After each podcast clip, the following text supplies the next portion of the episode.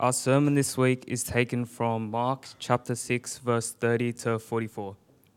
And I invite you all to stand on your feet in honor of the Word of God.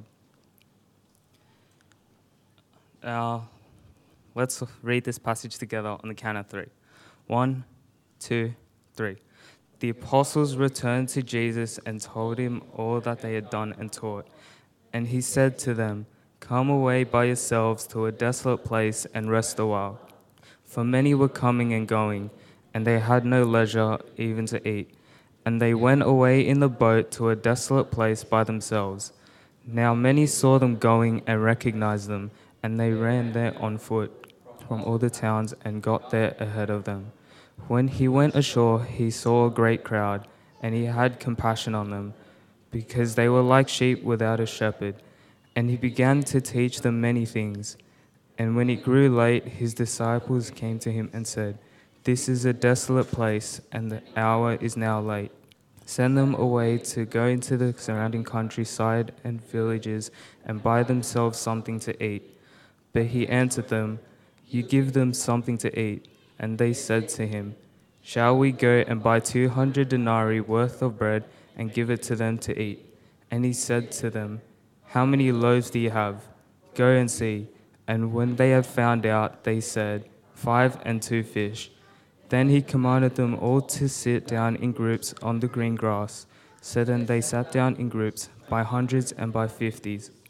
And the 2 fish, he looked up to heaven and said a blessing, and broke the loaves and gave them to the disciples to set before the people. And he divided the 2 fish among them all. And they all ate and were satisfied.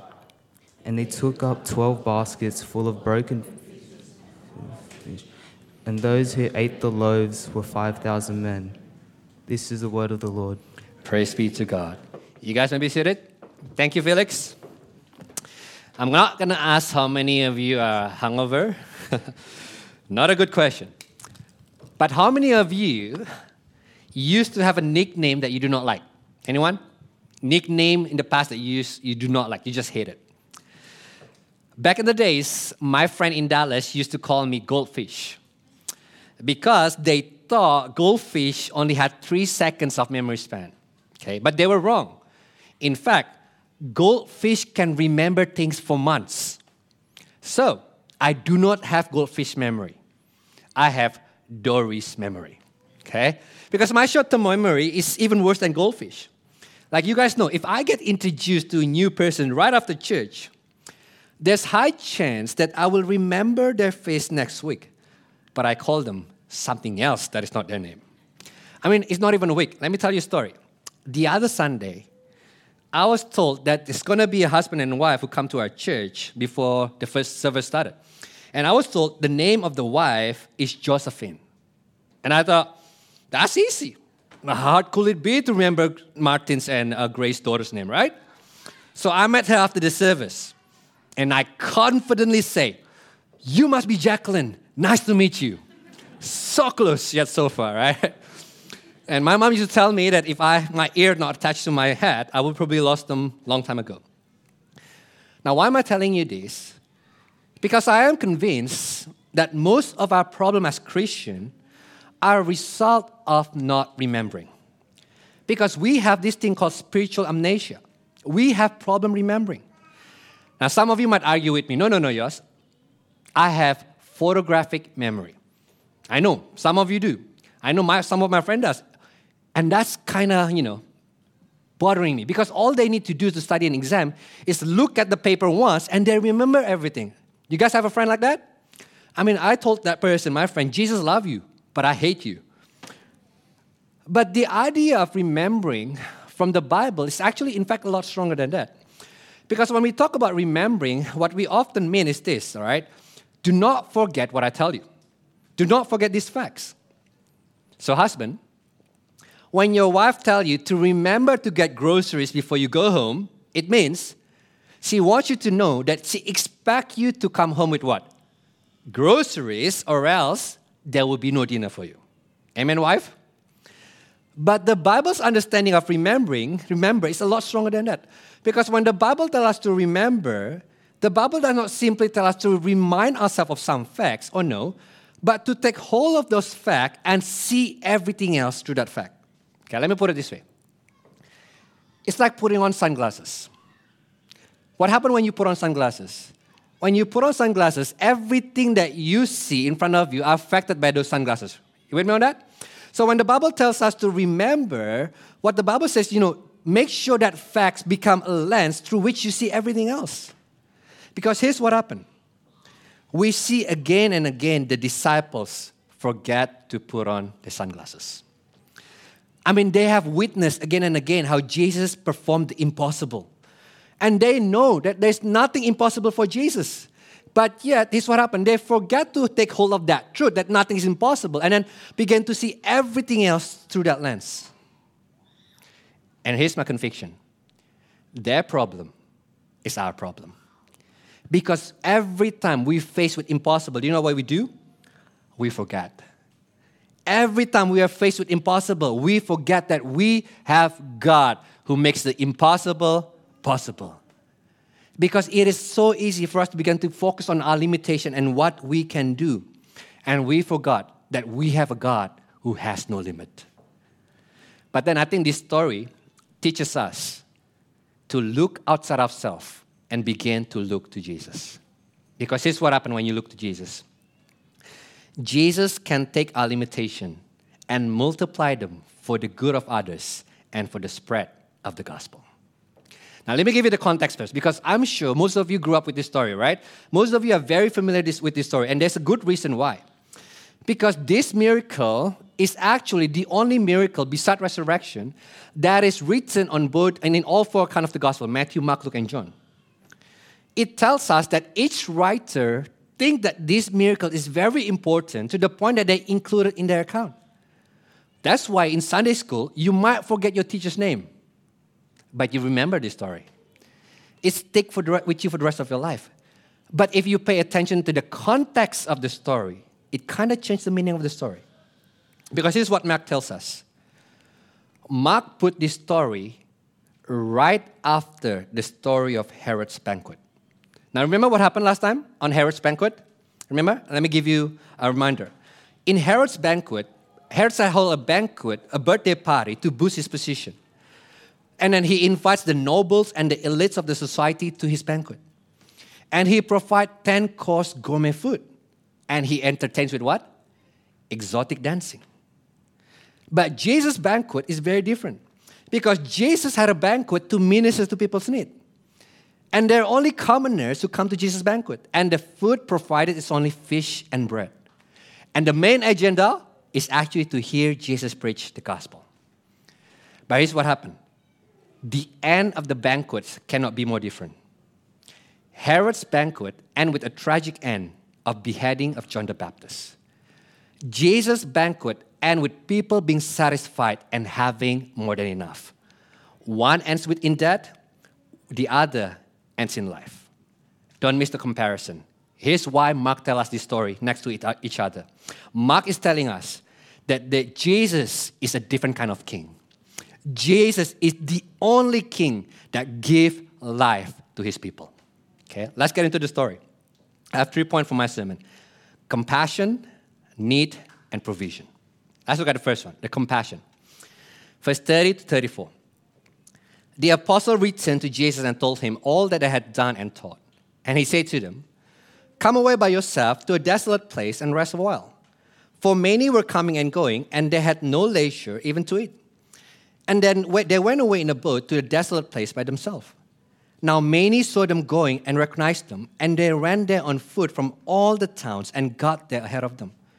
When he went ashore, he saw a great crowd, and he had compassion on them, because they were like sheep without a shepherd, and he began to teach them many things.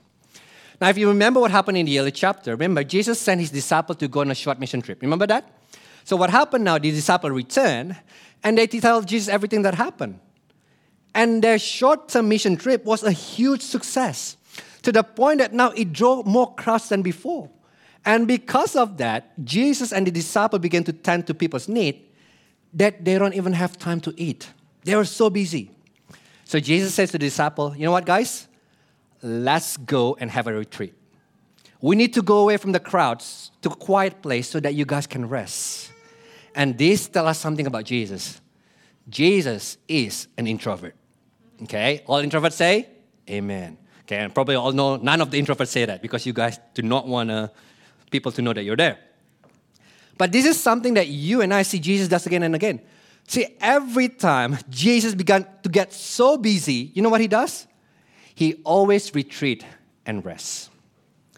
Because Jesus understands the importance of rest.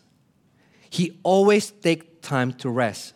In fact, the greater the success, the more he needs to rest. And this is very counterintuitive to us. I mean, what would we do if we're Jesus? We will not miss this opportunity. I mean, we want to squeeze the orange as hard as we can, as much as we can, and get as much juice as possible. Isn't that right? But Jesus is different.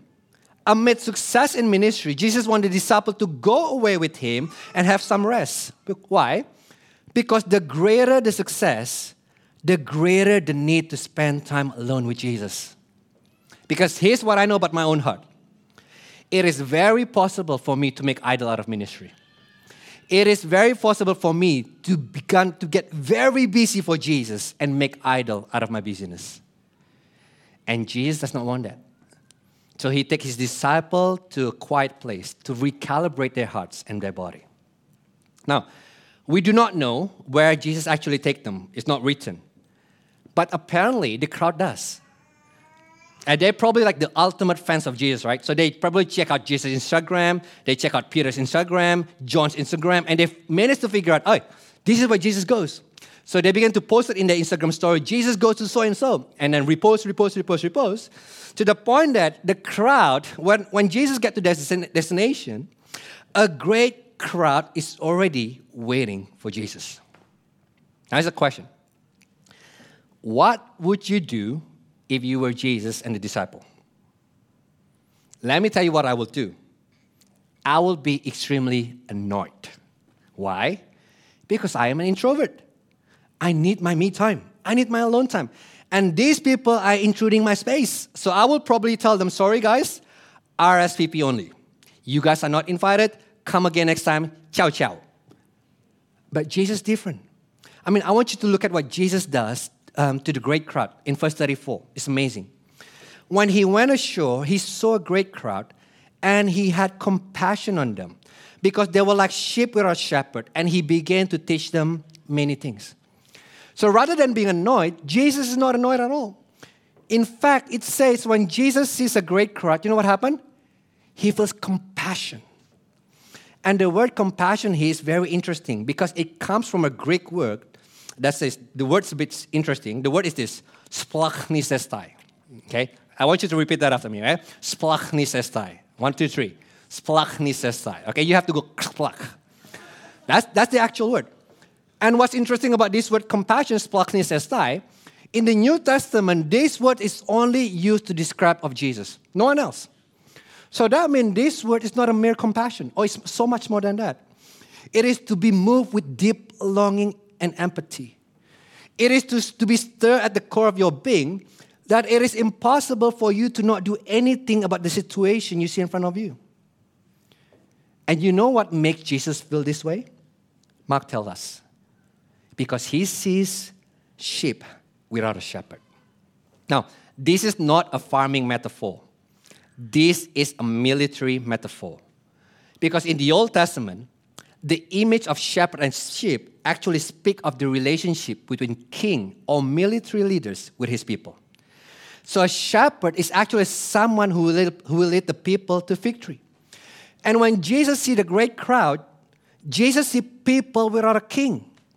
He sees people without purpose and direction. He sees people who have made big mess out of their life and do not know what to do with it. He sees people with needs and no one to lead them. And that is why he moved to the core of his being to do something to help the great crowd. But I want you to pay attention to what Jesus does. You know what Jesus does? Jesus began to teach them many things. And this is Mark's way of saying that Jesus teaches the gospel to them. And some of you are like, wait, what? Hold on a second. Because the crowd, they have needs in their life. I mean, some of them have a very messy life. Maybe some of them come to Jesus with broken marriages. Maybe some of them come to Jesus being oppressed. They have failing businesses. They're experiencing difficulties in their relationship. And now, rather than tending to their needs, you know what Jesus does? Jesus teaches them the gospel. Why? Because Jesus again and again understands that their greatest need is not physical. Their greatest need is a spiritual need. What they need first and foremost is not solution to their problems. What they need first and foremost to know God and His Word. And my friend, this is the primary role of a shepherd in the Old Testament and in the New Testament. The primary role of a shepherd is to feed the sheep with the Word of God. And maybe, just maybe, the reason maybe many Christians are weak today, because maybe the pastor does everything except preaching the gospel faithfully. But then Jesus has compassion on the great crowd. But here's the question.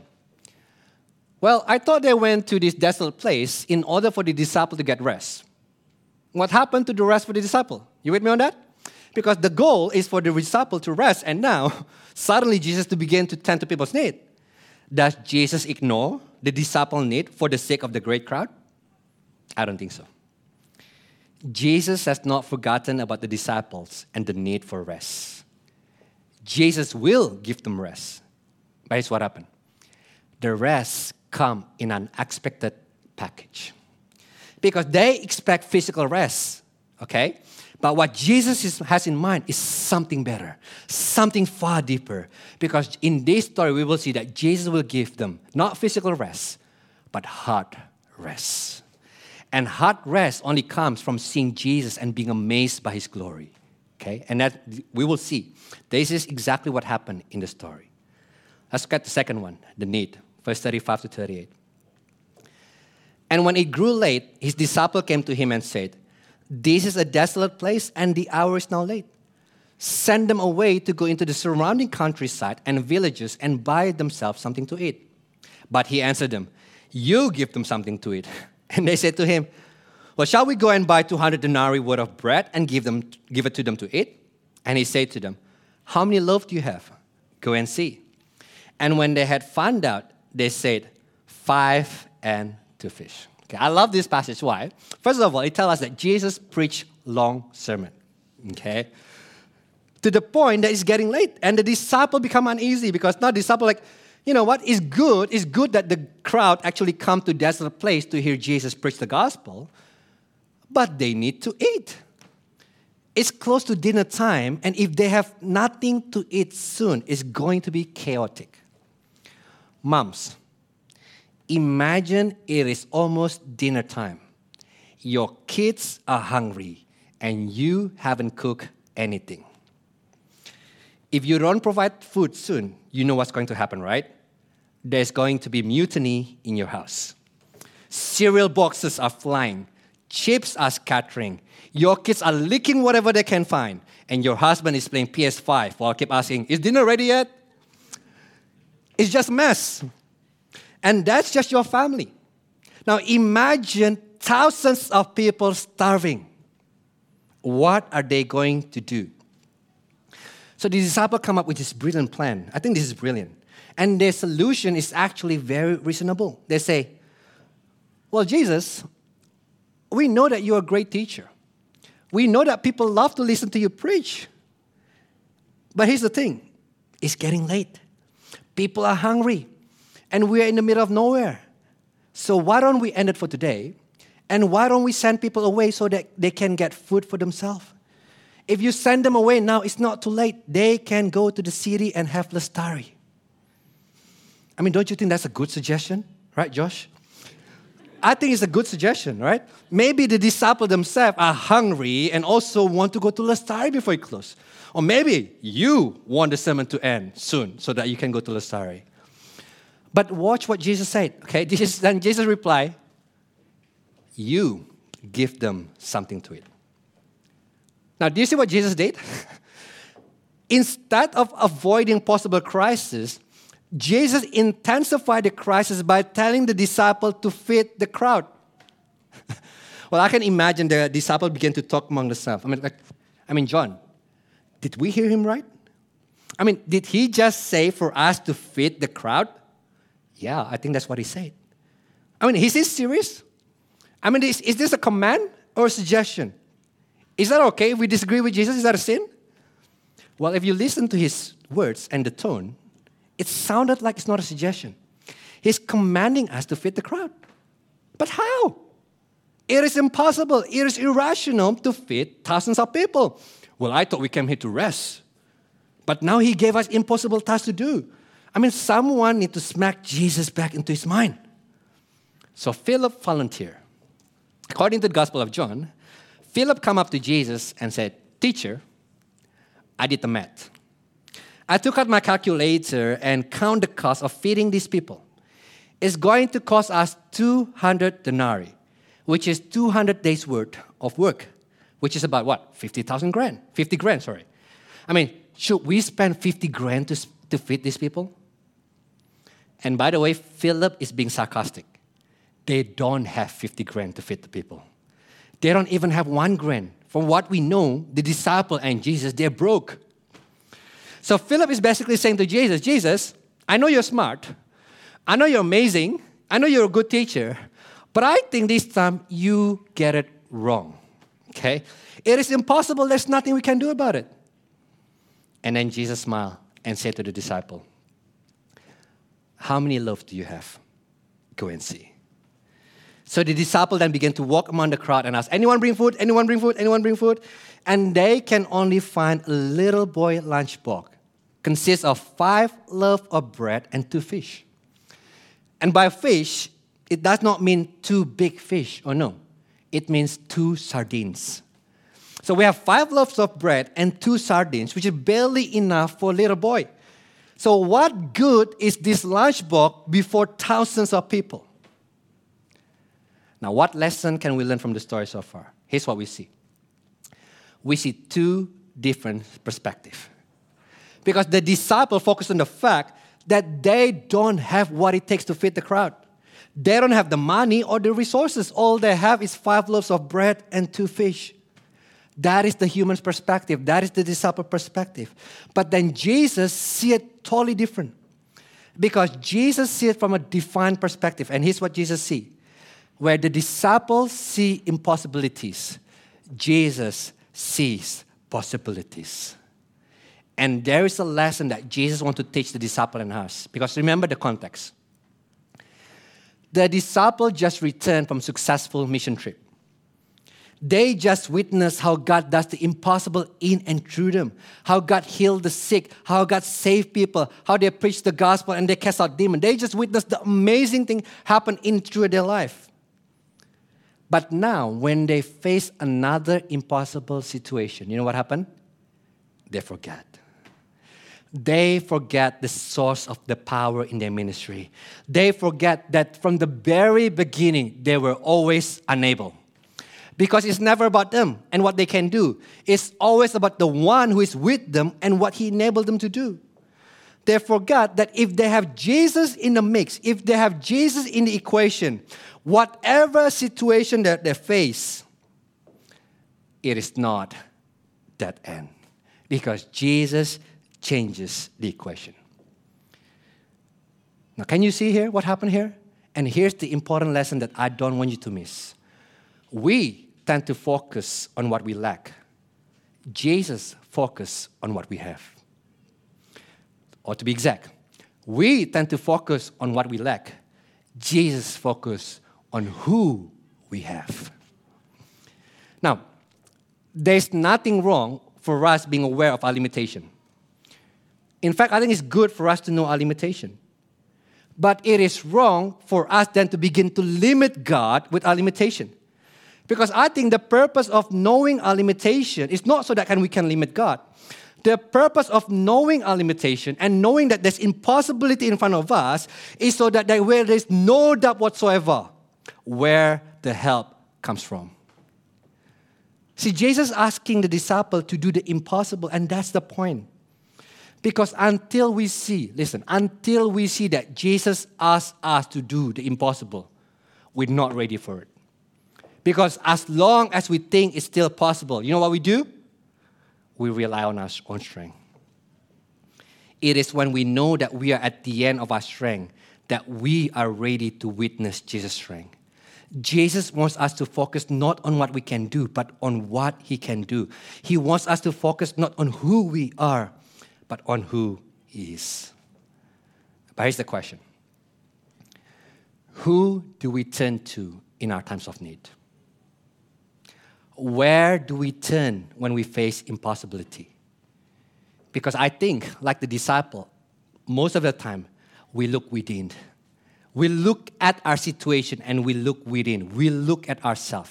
But what Jesus wants us to do is not to look within, but to look outside of ourselves and gaze our eyes upon Jesus. Because why? Because Jesus is able to make the impossible possible. How do we know? Look at what happened next. The provision. Verse 39 to 44. Then he commanded them all to sit down in groups on the green grass. So they sat down in groups by hundreds and by fifties. And taking the 5 loaves and 2 fish, he looked up to heaven and said a blessing and broke the loaf and gave them to the disciple to set before the people. And he divided the 2 fish among them all. And they all ate and were satisfied. And they took up 12 baskets full of broken pieces and of the fish. And those who ate the loaf were 5,000 men. Now, let's use our imagination a little bit, right? I think it's okay to use our imagination a little bit when we read the Bible. Because I think this scene is very comical.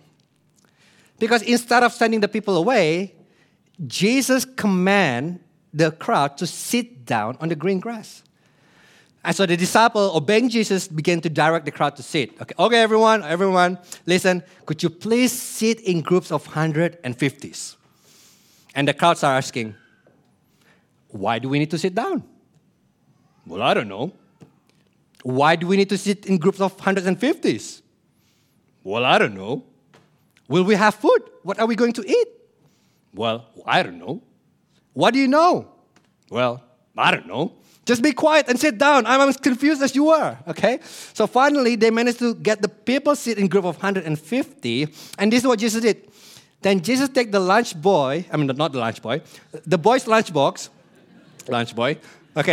the lunch box, the 5 loaves and 2 fish, and then he looked up to heaven and he blessed the food. And Jesus probably recited the common Jewish prayer for food, which go like this. Praise be to you, O Lord our God, King of the world, who makes bread to come forth from the earth and who provides all that you have created. Amen. That's it. Short, concise prayer for meal. I like it.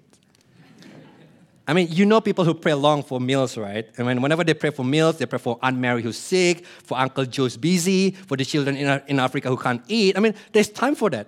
But I think Jesus most likely do not do that. He prays short prayer. So Jesus blessed the food, break the loaf, he gave them to the disciple, and then the disciple began to distribute the food to people. And somehow, the bread and the fish does not run out. See, when I get to heaven, one of the many things that I want to ask the disciple is this. How does it happen? I mean, what does it look like? Does everyone take a big chunk of bread and then pass it along to the next person and then suddenly, voila, the bread becomes whole again? Or does everyone in group take a little chunk of each time, and by the time the food gets to them again, it's still there? We don't know what happened. It's not written. All we know is the food does not run out.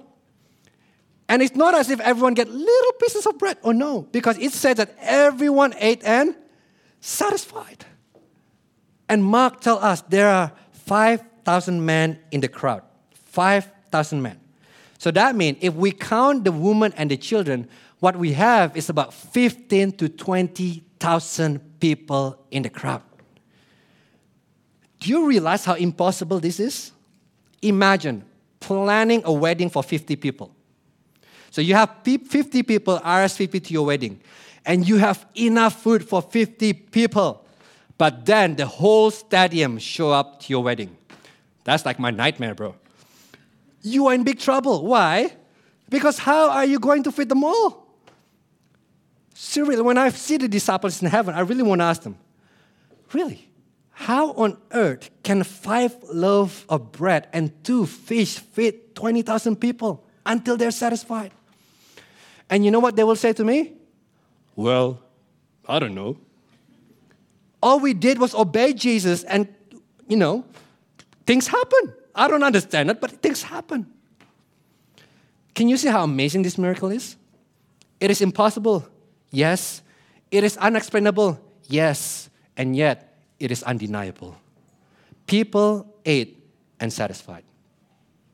And not only that, here's what's amazing. The disciples then gathered the leftover. Like moms, you will be pleased to know that gathering leftover is biblical. This is Jewish practice because they do not like to waste food. So then they collect all the leftovers, and here's what's amazing. There are how many baskets? 12 baskets full of leftover. So now, each disciple ended up with a basket full of leftover in their hand. So they started with 5 loaves of bread and 2 fish, and they end with more food than what they started. I mean, have you been to a party where there's like 50 people in the house, and then the host only ordered 1 large pizza? Have you been to that kind of party? I hate it, right? That's disastrous. Right? Because when people ask, you know, how many of you want pizza? Like, no, I'm not hungry. So we only end up ordering 1, and then suddenly everyone becomes hungry, right? That's not my kind of party. My kind of party, if there are 50 people in the party, I would order at least 30 boxes of pizza. Okay? That's how I'm going, that's how I work. But this party, imagine this. You order 1 large pizza for 50 people, and everyone left the party with each holding a box of pizza. That is a neat trick. But here's the question. Why 12 baskets of leftover? Why not 7? Why not 10? Why not 11? Why 12? Here's why. Because yes, the miracle is about feeding great crowd. Oh yes. But it's so much more than that. This miracle is primarily a lesson for the disciples. This is a lesson for them. Because remember, they begin by telling Jesus to send people away because they have no food. And now at the end of it, they end up with a basket full of food each. It is a strong reminder to them and to all of us. Jesus is telling them, guys, do you think it was impossible? You forgot. You forgot that if I am in the mix, nothing is impossible. I can make the impossible possible. Nothing is beyond my power. I can take care of you. Whatever you need, I can meet it. I can do far more than you could ask or imagine. Nothing is impossible as long as I'm in the mix. And friends, this is the heart rest that we need. Because let me tell you, more often than not, what makes us extremely tired, listen, it's not physical weariness. It's not. What makes us extremely tired is the weariness of our heart. What caused many Christians to burn out in their journey with God is not ultimately physical exhaustion. It is the trouble of the heart. And what the disciples ultimately need is not physical rest, even though it's important. What they need is for their hearts to be captivated once again. Who is their master?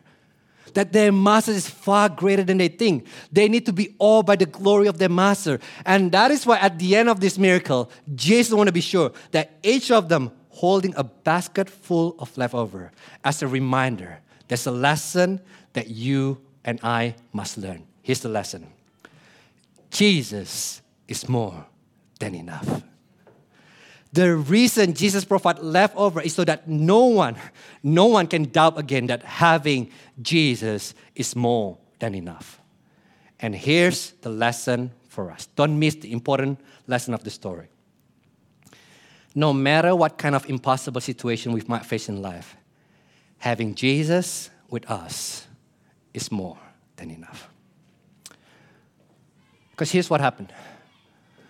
When we live in obedience to God's word, when we live in obedience to Jesus, you and I will face impossibilities. When we live on a mission for Jesus, we will encounter many dead ends. Again and again, you and I will be faced with our limitation. But here's the good news. Jesus is not limited by our limitation. In fact, the other way around. Our limitation is actually the opportunities to showcase Jesus' unlimitedness. Because think about it. Jesus does not need the disciples to actually fit the crowd. He doesn't. He can do it all in his own. But then Jesus invites the disciples to play a part.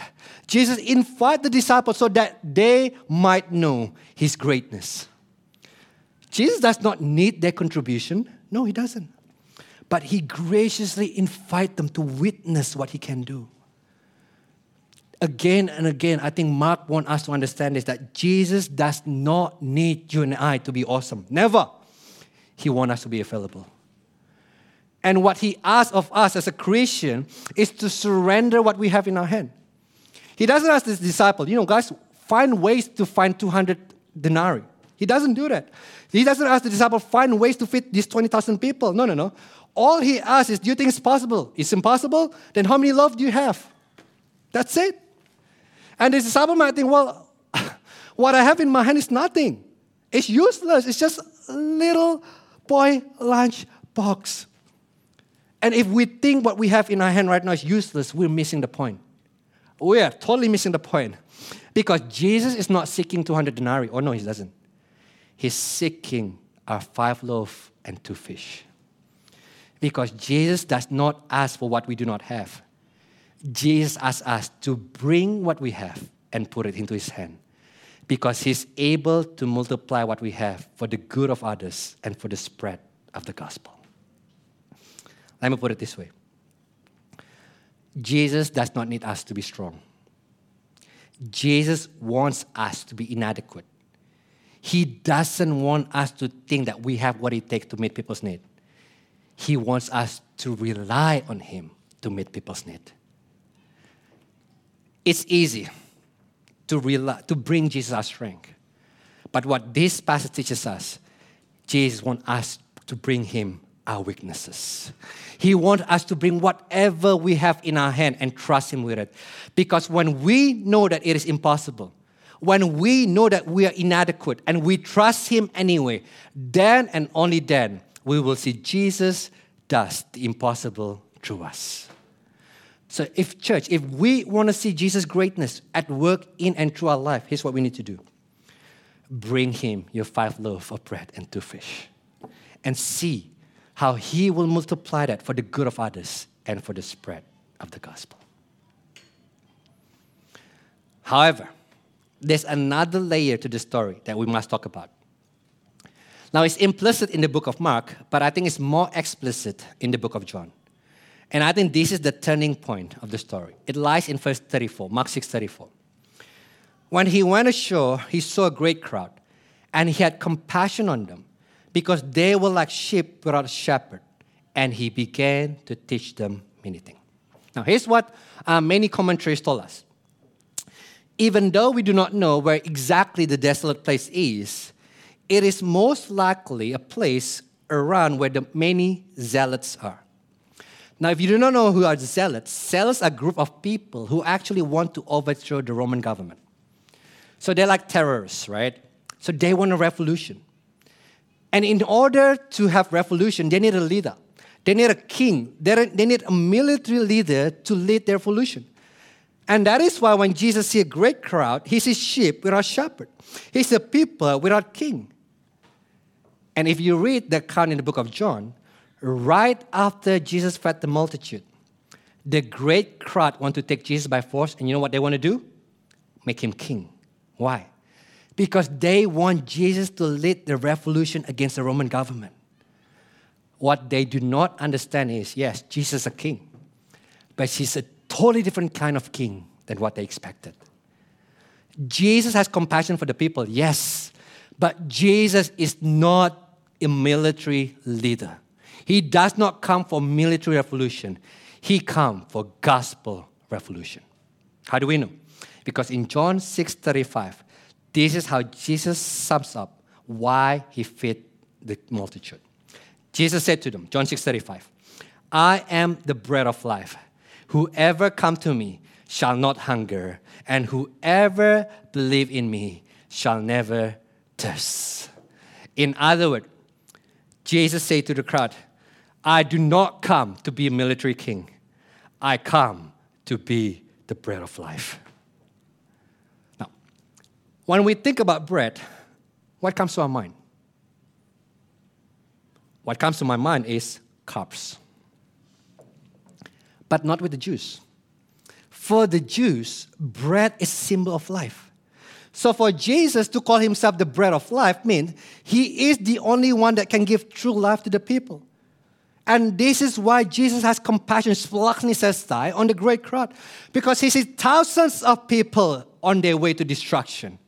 And this is why, my friend, Jesus came into the world.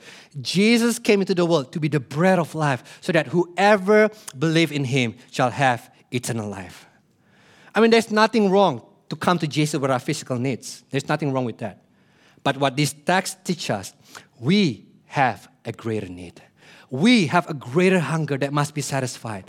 If we don't have our greater hunger satisfied by Jesus, we are going to starve forever. That is why Jesus came into the world, not to give us bread, but to be our bread. Here's the question. How can Jesus be our bread? Here's how. Jesus needs to bless us and be broken for us. And that's what happened at the cross. At the cross, Jesus blessed us. Jesus blessed us with his forgiveness. Jesus blessed us with his life. Jesus blessed us with his perfect righteousness, so that the moment we put our faith in Jesus, we receive every spiritual blessing in Christ. So right now, because of our faith, here's what happened. We stand holy, righteous, and blameless before God. Jesus purchased our salvation at the cross, and he blessed us with it. But here's another side of that. In order for him to bless us, he must also be broken for us. Remember, Jesus is the bread of life. If the bread remains whole, that bread is useless for you and me. We're going to starve. The only way for us to live, you know what we need to do? We need to rip the bread to pieces and eat it. And that is what happened at the cross. At the cross, Jesus was literally being ripped apart. He was broken to pieces. Why? Because at the cross, Jesus took the punishment that you and I deserve. Jesus went to the cross to take the penalty that we should receive, so that we wouldn't have to. Do you see what happened? If Jesus stayed whole, we will be broken to pieces. But because Jesus was broken to pieces, we could be whole. It is seeing Jesus broken to pieces for us that will finally satisfy our deep hunger and give us that hard rest that we desire. And that is the point of the story. Jesus is the bread of life. Let me close with this. I realize when we come to church, many of us come with a lot of baggage. Many of us come to this place are overwhelmed with life. Some of you right now, maybe some of you are overwhelmed with the fact that you have assignment that you need to finish by tomorrow. Some of you right now, you're overwhelmed because of family situation. Some of you are overwhelmed with deadline at work. Some of you right now carry the burden of uncertainty about your future. Some of you are overwhelmed at ministry at church. Or some of you are overwhelmed at the call of God in your life. Some of you are overwhelmed with marriage, parenting, or maybe singleness. And right now, you think that you are faced with an impossible situation. You know what God commands you to do. You know what God asks you to do. But your mind goes, it's not going to work. It's illogical. God, it's impossible. But the good news for us today, we have Jesus with us. And here's what we need most. And he has proven at the cross once and for all that he can give us more than we could ask or imagine. So the encouragement is this. Whatever it is that you have in your hand right now, no matter how small it is, no matter how unimportant you think it is, bring it to him. Trust him with what you have in your hand, because Jesus can take your limitation and multiply them for the good of others and for the spread of the gospel. Because, my friend, Jesus is more than enough. Let's pray.